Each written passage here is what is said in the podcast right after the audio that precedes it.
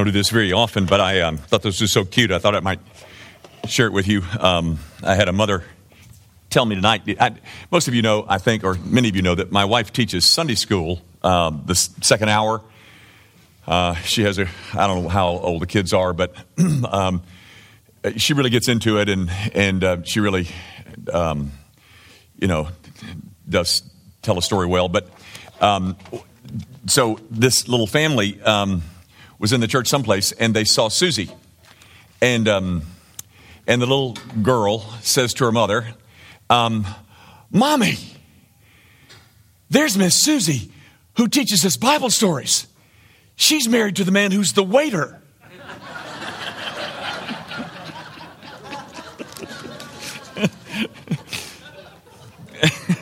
well, what can I say? Um, um,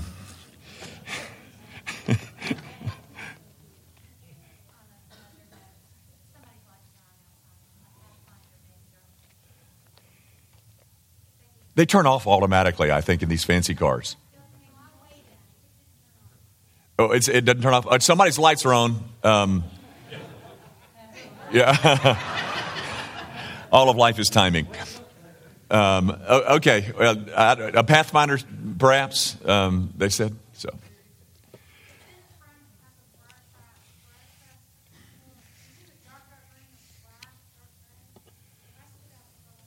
Okay, let's everybody watch who gets up. yeah, okay. Um, guys, uh, we're still in the introductory part of the book of Galatians, but, um, but we've made it through verse 1. And we are, um, we are breezing right along here. Um, uh, let me read you verses 2 and 3. Uh, 1, 2, and 3. Paul, an apostle, not from men nor through man, but through Jesus Christ and God the Father who raised him from the dead, and all the brothers who are with me, to the churches of Galatia, grace to you and peace from God our Father and the Lord Jesus Christ. Guys, we've made it through verse 1, and Paul opens this letter, um, as I think we, I hope you've seen. He, he opens it with a pen that, uh, that, um, that appears that he's dipped it in fire. I mean, he is, um, he is, he, he, launches into a defense of his own apostleship and his own authority. Um, uh, because his opponents have attacked him so viciously and and uh, on several different fronts. You can almost hear them saying things like, "Well, you, know, this this Paul guy, he's uh, he's an upstart. He's a, he's a you know he's a late comer, a Johnny come lately. I mean, you know, you do remember, don't you, that for years he was the foremost opponent of Christianity. In fact, that Paul guy, uh, he uh, he played a leading role in and when when Stephen was stoned. I mean, um, he's not." Uh, He's not an apostle. He's not one of the 12, and he never was one of the 12. Uh, Peter and James and John, we know, but. Um, but this guy, uh, he's not in their league. Uh, he, he's an unknown. He's an imposter.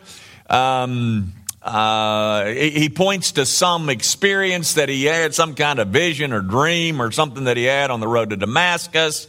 Um, but, but only the 12 have the right to define the gospel for us. And this guy really needs to be um, um, measured uh, by those guys. He's just uh, he's an upstart. So there's no. I mean, so all of these these criticisms, Paul kind of sweeps them away with one verse. Verse one. Um, Paul, an apostle, not from men nor through man, but through Jesus Christ and God the Father who raised him from the dead all of this, these accusations about Paul, he's addressing uh, with this economy of words when he simply says, My apostleship, I didn't get from men, I got it from God. Now, uh, which brings us to verse 2, where he identifies um, uh, the, the, uh, the place where he's sending the letter. Um, who, where is this Galatia place? Um, uh, it's, it's a region uh, that is in modern day Turkey.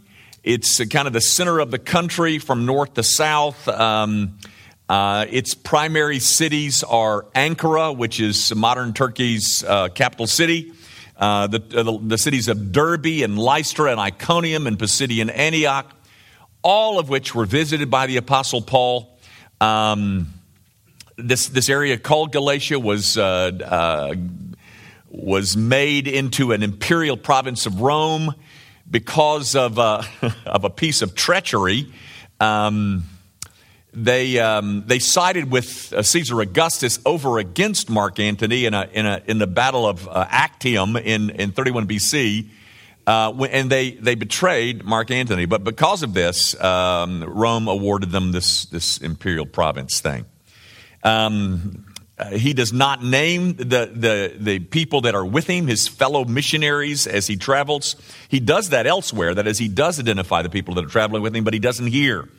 Uh, apparently, not wanting to give the impression that he needed to, he needed anybody else's support, because after all, you might recall, um, my my my apostleship I received directly from God. But you might have expected him to mention at least Barnabas Barnabas was the guy that traveled with him through these, uh, these same hills. Um, but interestingly, Barnabas was a defector as well. And he's mentioned as a defector in chapter 2, verse 13. He had defected to the side of Peter. You know, and, and as we get through the book, you're going to see this, this battle that takes place between Paul and Peter. Um, but, but Barnabas had defected to uh, Peter's side.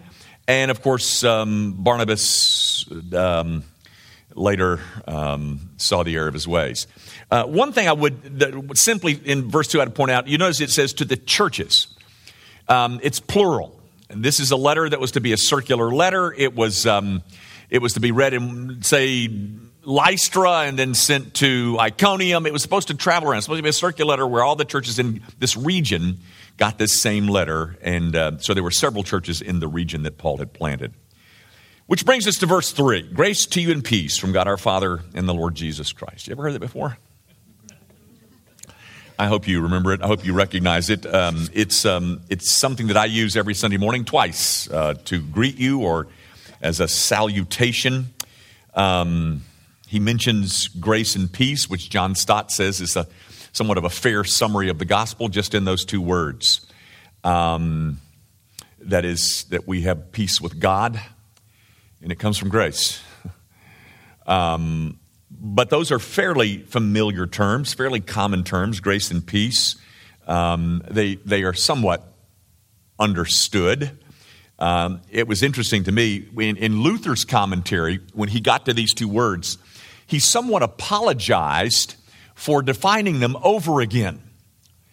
And then he added this sentence after he apologized for, for redefining the terms grace and peace.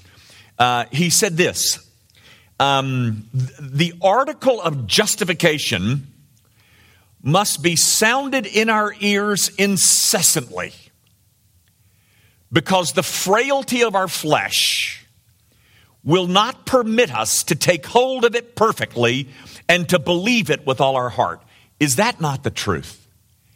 Gang, um, very honestly, we're uncomfortable with grace. We, we're far more comfortable with law. We prefer law. Our default mode is performance. And so, what Luther is saying is this doctrine of justification, uh, centering upon grace and peace, is something that we've got to be, have to go over incessantly. That's his word over and over and over again because we're, we're uncomfortable with the idea of grace. We're very comfortable with the idea of works. We're very comfortable trying to earn our own, our own way. But to be told that everything is derived from a gift, mm, we're, we're not as comfortable with that. Now, it's good news to us, but our default mode is back to performance. We are constantly trying to demonstrate our worth by performance. We're constantly trying to justify our existence by our performance. Have you ever wondered why people call you driven? Am I the only driven? I don't think so, not in this room. Do you know that part of that is because we're uncomfortable with grace. We're still trying to perform our way into acceptability. Well, um, Of course, there's peace with God, there's peace with supposedly men, and then there's a, a peace that the, that the gospel establishes um, that we're supposed to enjoy ourselves inside, you know? But grace is this thing which is the source of our salvation, guys. Um, have you ever tried to define it? Have you ever tried? Okay, let me let me let me let me think. God's riches at Christ's expense. well, that's a that's a stab. It's not a very good stab, but it's a stab. Guys, grace is um is a description of part of God's character. It's part of his nature. It's the part of his nature that predisposes him to give. It's part of his nature that predisposes him to love. It's part of his, uh, his nature that predisposes him to grant forgiveness. Um, so when you and I pray for more grace, what we're praying for is really more of God, more of that character, more of that nature. You know, there is a statement by the apostle, no, by the psalmist David in Psalm 119 where he says, Enlarge my heart. Haven't you longed for that before? I want a bigger heart. I want to contain more. But what you will contain is a predisposition to give, to give love, to give forgiveness, to give mercy.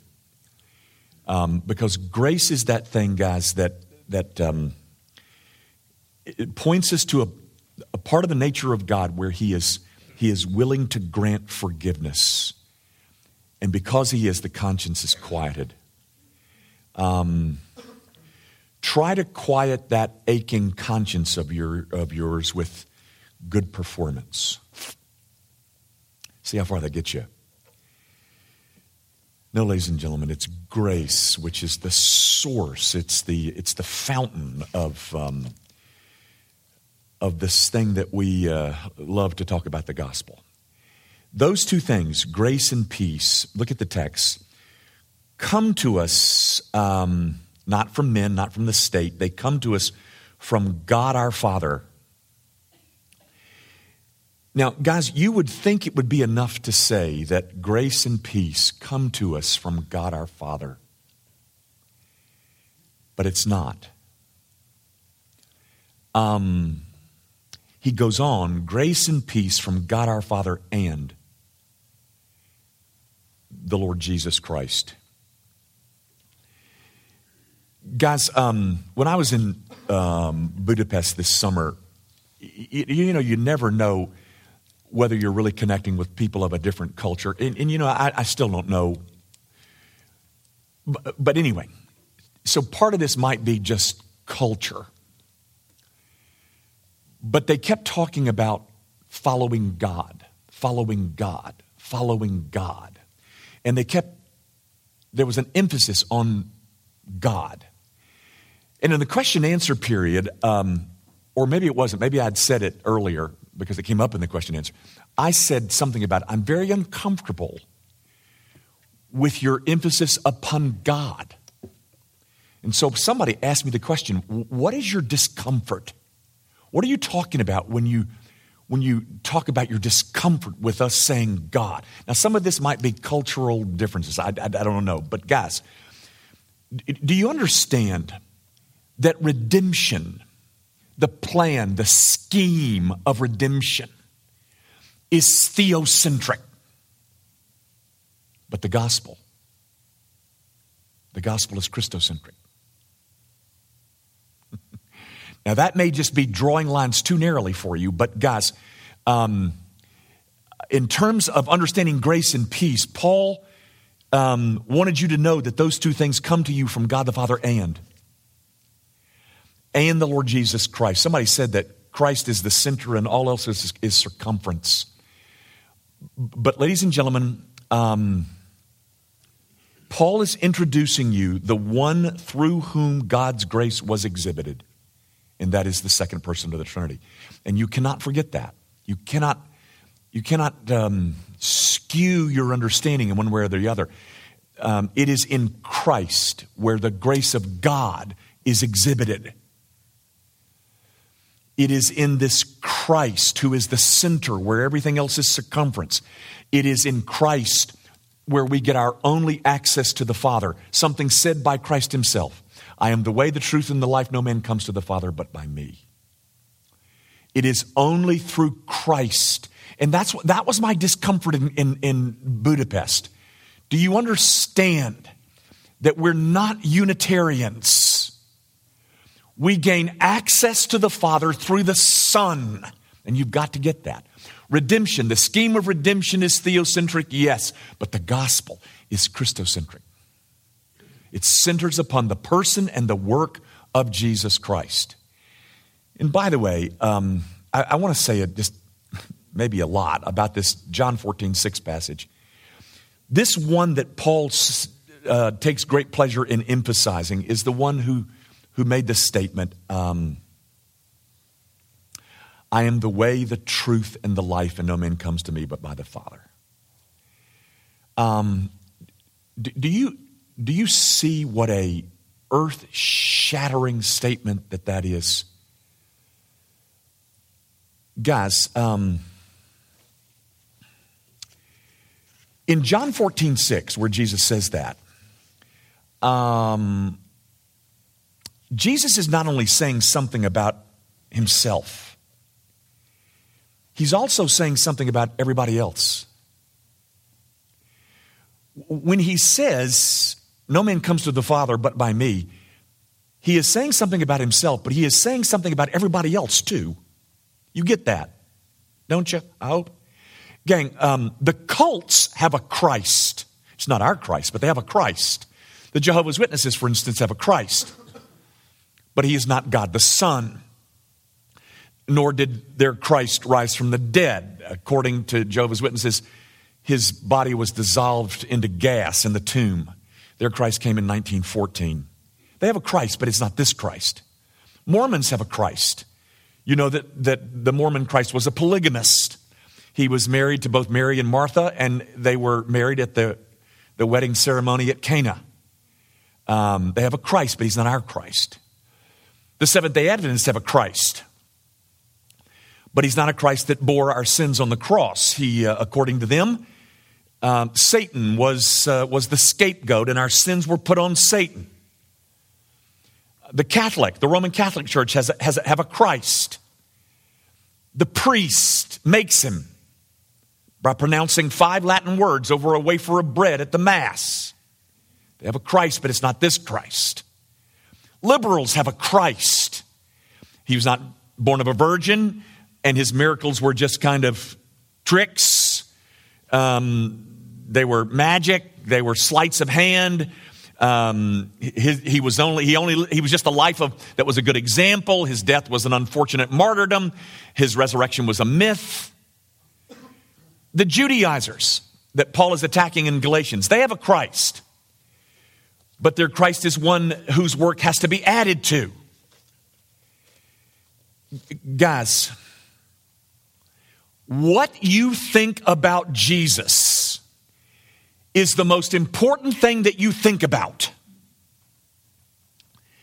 Nobody is going to mind if you believe that Jesus Christ is a way. Nobody's going to be bothered by that. But to call him the way, to call him the truth, very honestly, ladies and gentlemen, our culture doesn't even believe in the category of truth much less that Jesus is it. I have a friend who, um, who said this, and I wish I'd have said it, but I didn't say it. He said it. But, I, but this is who I am. This, this is me. he says, My credo, when boiled down, is really very simple. Number one, truth exists though it is fashionable these days to say there is no such thing as truth. Number two, truth is knowable, although it is fashionable today to exalt ignorance as a virtue. Number three, Jesus Christ is the truth, an absolutely radical assertion in today's culture. And number four, the Bible is a faithful witness to Jesus Christ, the truth, which is a necessary conclusion if the first three are true.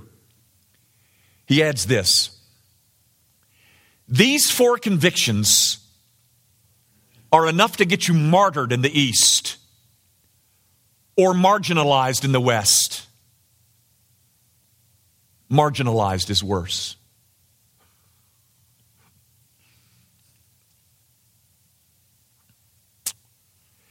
You know, guys, I don't enjoy drawing the lines narrowly. You know, it shrinks your crowd, you know? it's kind of one of the, uh, one of the ways to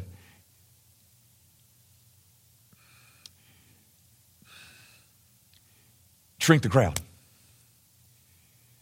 Sunday morning, um, I was out in the congregation. You know, I, what I try to do uh, is meet the new people that are there, and, and I, I, guilty as charged, I bypass you. Uh, I'm sorry, but I'm trying to look for somebody who's there for the first time, is frightened by the whole experience. And so, um, I, so I found this couple who um, qualified, and um, I, I, said, "Are you new to Grace?" Oh yeah, our first time. I said, "Are you new to Memphis?" Yeah, just moved here from Kansas. And um, cute.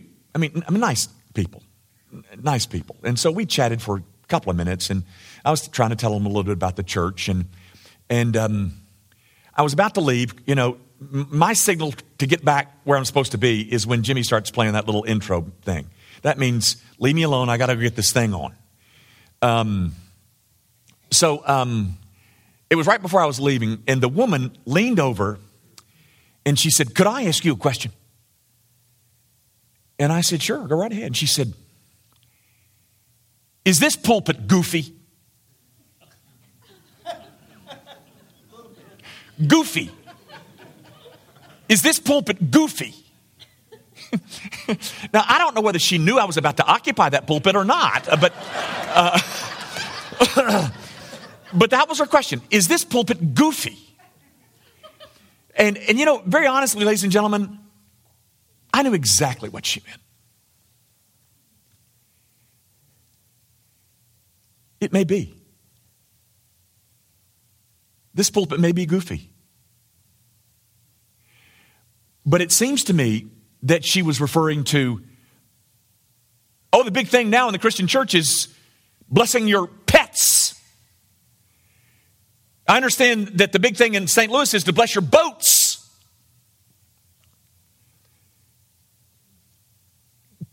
Ladies and gentlemen, you're going to have to figure out which one of those is goofy. One more. Um, I don't make this stuff up. This was in the commercial appeal on Saturday morning. Um, this was a retreat that was put on by um, the Presbytery of Memphis. Oh, it's not on. Oh, there it is. Um, the Presbytery of Memphis. Now, I'm not a part of that presbytery. I'm in the PCA, and that's a presbytery which is the United Presbyterian Church of, of America, whatever it is. Like um, Germantown Presbyterian, Collierville Presbyterian, um, put on a retreat, and their speaker was a woman by the name of Phyllis Tickle. Now, that doesn't mean anything, but um, her name was Phyllis Tickle. Now, guys, um, I'm saying a woman is asking me if our pulpit is goofy. Mrs. Tickle um, says that she represents emergence Christianity. And, and, and one of the characterized, oh, no, emergence is characterized by, and she gives several things, but here's one of the things that characterize emergence Christianity it's belief in narrative theology over propositional or doctrinal theology. Now, first of all, ladies and gentlemen, I would like for somebody to tell me what is narrative theology.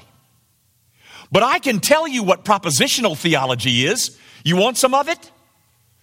Jesus is God. That's a proposition. Let me give you some definitional, or I mean, some doctrinal theology. Justification by faith alone But in this movement, it's, it, we, we've gotten rid of that. Uh, and in its place, we put narrative theology, whatever in the devil that is.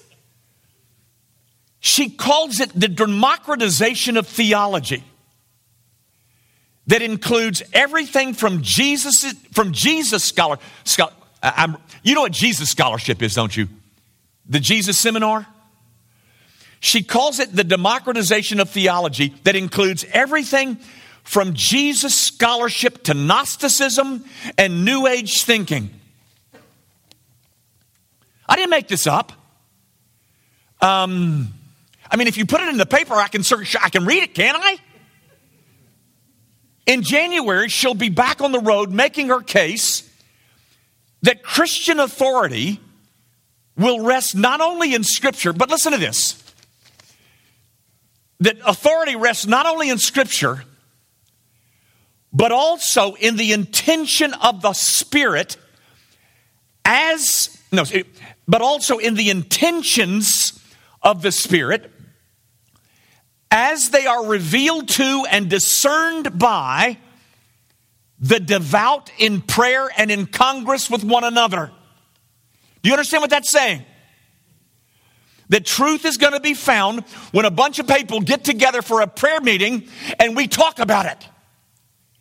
So, our source of authority is going to be a prayer meeting where you and I converse. But then, ladies and gentlemen, this should tell you more. Tickle's own theological journey has taken her from Appalachian Calvinism, she grew up in East Tennessee, to Delta Episcopalian, to emergence. And at this point, I want to write a word up here that I've never seen before. Her theological journey has taken her from Appalachian Calvinism, she grew up in East Tennessee, to Delta Episcopalian, to emergence, lesbian, gay, transsexual. I didn't make, I mean, I, couldn't make that word up. I, I mean, I don't even know where you got that. Well, I know you got the word, but I'd never seen it before. So this is a theological position.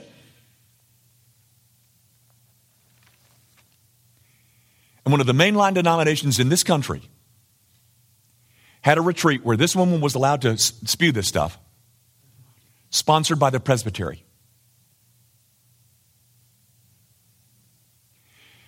Now, ladies and gentlemen, which pulpit is goofy?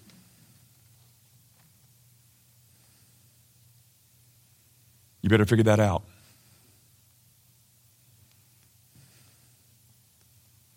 because this one might be. And that one in there might be. And, ladies and gentlemen, I tell you, you need to run from people like me. If I am not telling you the truth, run. Run, ladies and gentlemen. Either run from me or run from her. Because this book says that Jesus Christ said something this stupid I am the way, the truth, and the life. And no man comes to the Father but by me. Ladies and gentlemen, all I have to offer you is truth. And I want you to know that truth is not resident within me. I am trying my darndest to figure out what this book says. But if I am misrepresenting it, run. Run. Because where you might want to head is to emergence lesbian gay transsexualism, which is a theological position. And I say this to you, ladies and gentlemen if you say something like this, um, that Christian authority will rest not only in Scripture, but also in the intentions of the Spirit as they are revealed to and discerned by the devout in prayer and in congress with one another. If you say something like that, then by all means, you can end up right here. Because if I can just get a group of people to pray with me and we can talk about it, we can come up with this. I don't have anything to offer you, ladies and gentlemen, nothing. I have nothing to offer you except Christ and Him crucified. The same one that Paul's trying to offer the Galatians. Grace and peace. Grace to you and peace from God our Father and the Lord Jesus Christ. Apart from that, ladies and gentlemen, there is no access to the Father. Apart from Him, there is no grace and peace. But if I'm wrong, you need to run. You need to run from people like me. Because that's all I bring to the table, ladies and gentlemen. Actually, I don't bring anything, I bring a book to the table. And I say to you that the only authority that any of us have is derived authority. An authority that derives from properly representing the truths contained in this book. Beyond that, we're clanging cymbals. You know, ladies and gentlemen, you may not believe this and you may think, oh, he's just a. Well, I don't care. I mean, I don't know what you think, but um, um, last week, last Wednesday night, and I said this to you last Wednesday, Jimmy prayed something up there about being um, steadied by the truth. My friends, we live in a culture that doesn't any longer even believe in a category called truth. This is what they believe in. They believe that we can get together and we can, hmm, or something, and we're going to get some kind of intentions from the Spirit um, by Congress with one another. Go for it. Go for it, ladies and gentlemen, and run from people like me. Run. Because I don't offer you that. I don't offer you anything that even resembles it. The only thing I have to offer you is an effort in trying to tell you what Jesus Christ meant when he said, I am the way, the truth, and the life, and no man comes to the Father but by me. Everybody's got a Christ. And people don't care whether you believe in Jesus being a way. You want to hold on to that? They're not going to, they're not going to bother you a whit. But when you say that Jesus Christ is the way and the truth, a category they don't even believe exists, oh, you'll be marginalized. And being marginalized is worse. like my friend said. Guys, what you find in these introductory verses, I mean, we haven't even gotten to content yet. That really kind of starts in verse 6. But what you get is a man writing with a pen in his hand that's been dipped in flames. Because the thing that he wants to promote to you is the beauty of the gospel that rests upon the finished work of Christ and that alone. And that, ladies and gentlemen, is what I think steadies God's people. It's the truth that steadies them. In a world that thinks you're certifiably nuts and, and dangerous. And very frankly, ladies and gentlemen, I'm dangerous if I'm not telling you the truth. And anybody who isn't telling you the truth is dangerous. So, is this pulpit goofy? You have to figure it out. But this is the way you're going to need to figure it out not based on the prayer concerns and congress of a group of people. Can I read that just one more time? I mean, it just, it just, it just amazes me. I mean, she, she's quite well spoken. That Christian authority will rest not only in Scripture, but also in the intentions of the Spirit as they are revealed to and discerned by the devout in prayer and in congress with one another. Well, you're the devout. Just pull your chest up around that table and go figure out what the truth is. And see if you can get it to fly into your little head. Or you can open this book and you can try to figure out what Jesus meant when he said, I'm the way, the truth, and the life. Nobody comes to the Father but by me. But I can tell you, ladies and gentlemen, that is drawing lines very narrowly. And it certainly limits your audience. Run. Run from any pulpit that's goofy. Our Father, I pray that you will um, remind us that the grand scheme of redemption, redemption is something that you authored, that you revealed, but you have put on display your great grace in and through the person and work of Jesus Christ and no place else. That grace that we so love is only found in and through Christ. Access to you is only found in and through Christ and Him crucified. So, Lord, thank you for the book. And I pray that your people will use it with great diligence to discover who it is that's goofy. Where is the goofy? Because we all want to run from it. We. Um, we commit ourselves to that, Father, simply as students of your word. Teach us, O Holy Ghost. We ask it for Jesus' sake.